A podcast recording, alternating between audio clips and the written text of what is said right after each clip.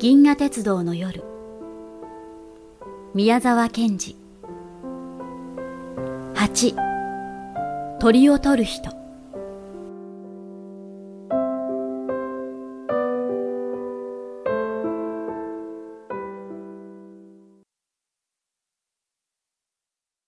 ここへかけてもよございますか。ガサガサしたけれども親切そうな大人の声が二人の後ろで聞こえましたそれは茶色の少しボロボロの街灯を着て白い切れで包んだ荷物を二つに分けて肩にかけた赤ひげの背中のかがんだ人でした。ええいいんです。ジョバンニは少し肩をすぼめて挨拶しました。その人はひげの中でかすかに笑いながら荷物をゆっくり網棚に乗せましたジョバンニは何か大変寂しいような悲しいような気がして黙って正面の時計を見ていましたらずーっと前の方でガラスの笛のようなものが鳴りました。汽車はもう静かに動いていたのです。カンパネルラは車室の天井をあちこち見ていました。その一つの明かりに黒いカブトムシが止まってその影が大きく天井に映っていたのです。赤ひげの人は何か懐かしそうに笑いながらジョバンニやカンパネルラの様子を見ていました。汽車はもうだんだん速くなってすすきと川と変わる変わる窓の外から光りました。赤ひげの人が少しおずおずしながら二人に聞きました。あなた方はどちらいらっしゃるんですか？どこまでも行くんです。ジョバンニは少し決まり悪そうに答えました。それはいいね。この汽車は実際どこまででも行きますぜ。あなたはどこへ行くんです？カンパネルラがいきなり喧嘩のように尋ねましたのでジョバンニは思わず笑いましたすると向こうの席にいた尖った帽子をかぶり大きな鍵を腰に下げた人もちらっとこっちを見て笑いましたのでカンパネルラもつい顔を赤くして笑い出してしまいましたところがその人は別に怒ったでもなく頬をピクピクしながら返事をしましたわしはすぐそこでおります。わしは鳥を捕まえる商売でね。何鳥ですか？鶴やガンです。サギも白鳥もです。鶴はたくさんいますか？いますとは、さっきから泣いてます。聞かなかったのですか？いいえ。今でも聞こえるじゃありませんか？そら、耳を澄まして聞いてごらんなさい。二人は目を上げ耳を澄ましましたごとごと鳴る汽車の響きとすすきの風との間からコロンコロンと水の湧くような音が聞こえてくるのでした。鶴どうして取るんですか？鶴ですか？それともサギですか？サギです。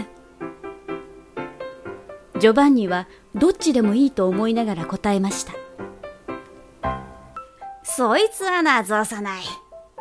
サギというもんはみんな天の川の砂が固まってぼーっとできるもんですからね。そして始終川へ帰りますからね。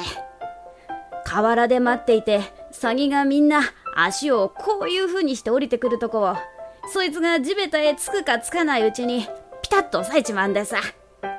するともう詐欺は固まって安心して死んじまいます。あとはもう分かりきってます。お芝にするだけです。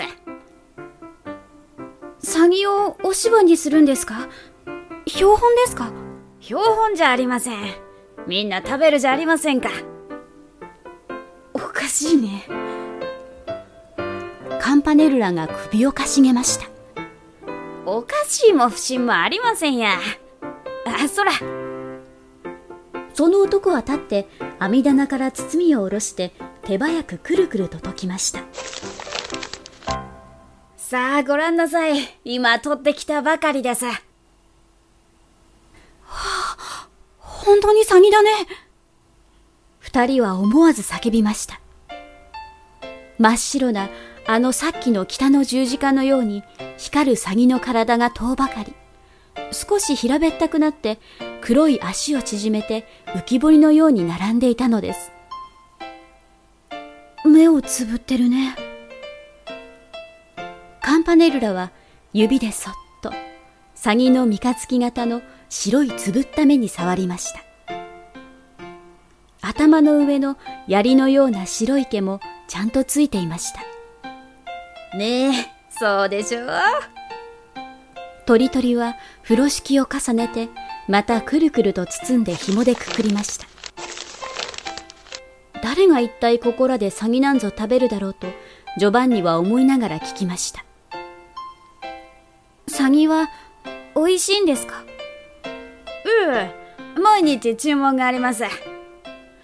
しかし、ガンの方がもっと売れます。ガンの方がずっと柄がいいし、第一手数がありませんからな。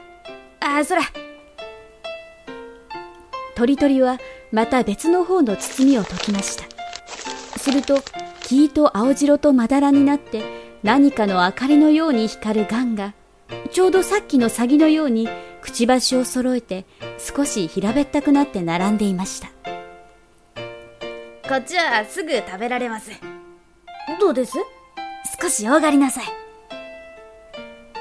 鳥鳥は黄色のガンの足を軽く引っ張りました。するとそれはチョコレートででもできているように、すっときれいに離れました。どうです？少し食べてごらんなさい。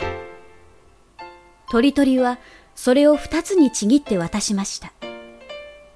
ジョバンニはちょっと食べてみて、なんだ、やっぱりこいつはお菓子だ。チョコレートよりももっと美味しいけれども、こんなガンが飛んでいるもんか。この男はどこかそこらの野原の菓子屋だ。けれども僕はこの人を馬鹿にしながら、この人のお菓子を食べているのは大変気の毒だ。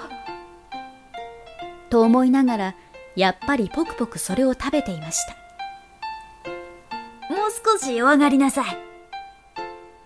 鳥鳥がまた包みを出しました。ジョバンニはもっと食べたかったのですけれどもええありがとう。と言って遠慮しましたら鳥鳥は今度は向こうの席の鍵を持った人に出しました。いや商売物をもらっちゃすみませんな。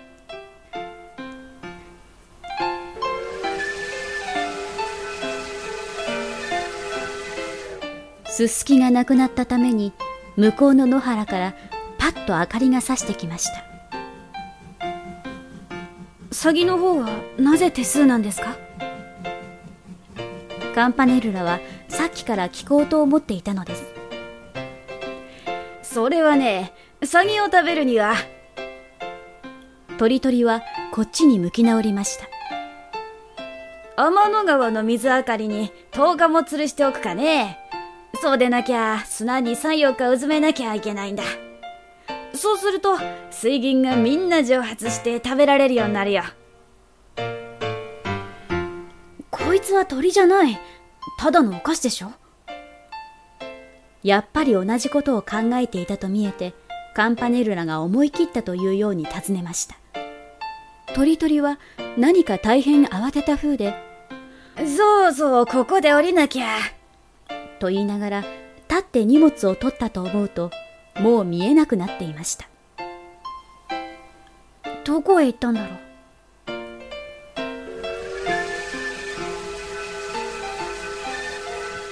二人は顔を見合わせましたら東大森はニヤニヤ笑って少し伸び上がるようにしながら二人の横の窓の外を覗きました。二人もそっちを見ましたらたった今の鳥鳥が黄色と青白の美しい輪廓を出す一面の瓦は箱草の上に立って、真面目な顔をして両手を広げて、じっと空を見ていたのです。あそこへ行ってる。ずいぶん期待だね。きっとまた鳥を捕まえるとこだね。汽車が走っていかないうちに早く鳥が降りるといいな。と言った途端、がらんとした気境色の空からさっき見たようなサギがまるで雪の降るようにギャーギャー叫びながらいっぱいに舞い降りてきました。するとあの鳥鳥はすっかり注文通りだというようにホクホクして両足をかっきり60度に開いて立ってサギの縮めて降りてくる黒い足を両手で片っ端から押さえて布の袋の中に入れるのでした。するとサギはホタルのように袋の中でしばらく青くペカペカ光ったり消えたりしていましたが、おしまいとうとうみんなぼんやり白くなって目をつぶるのでした。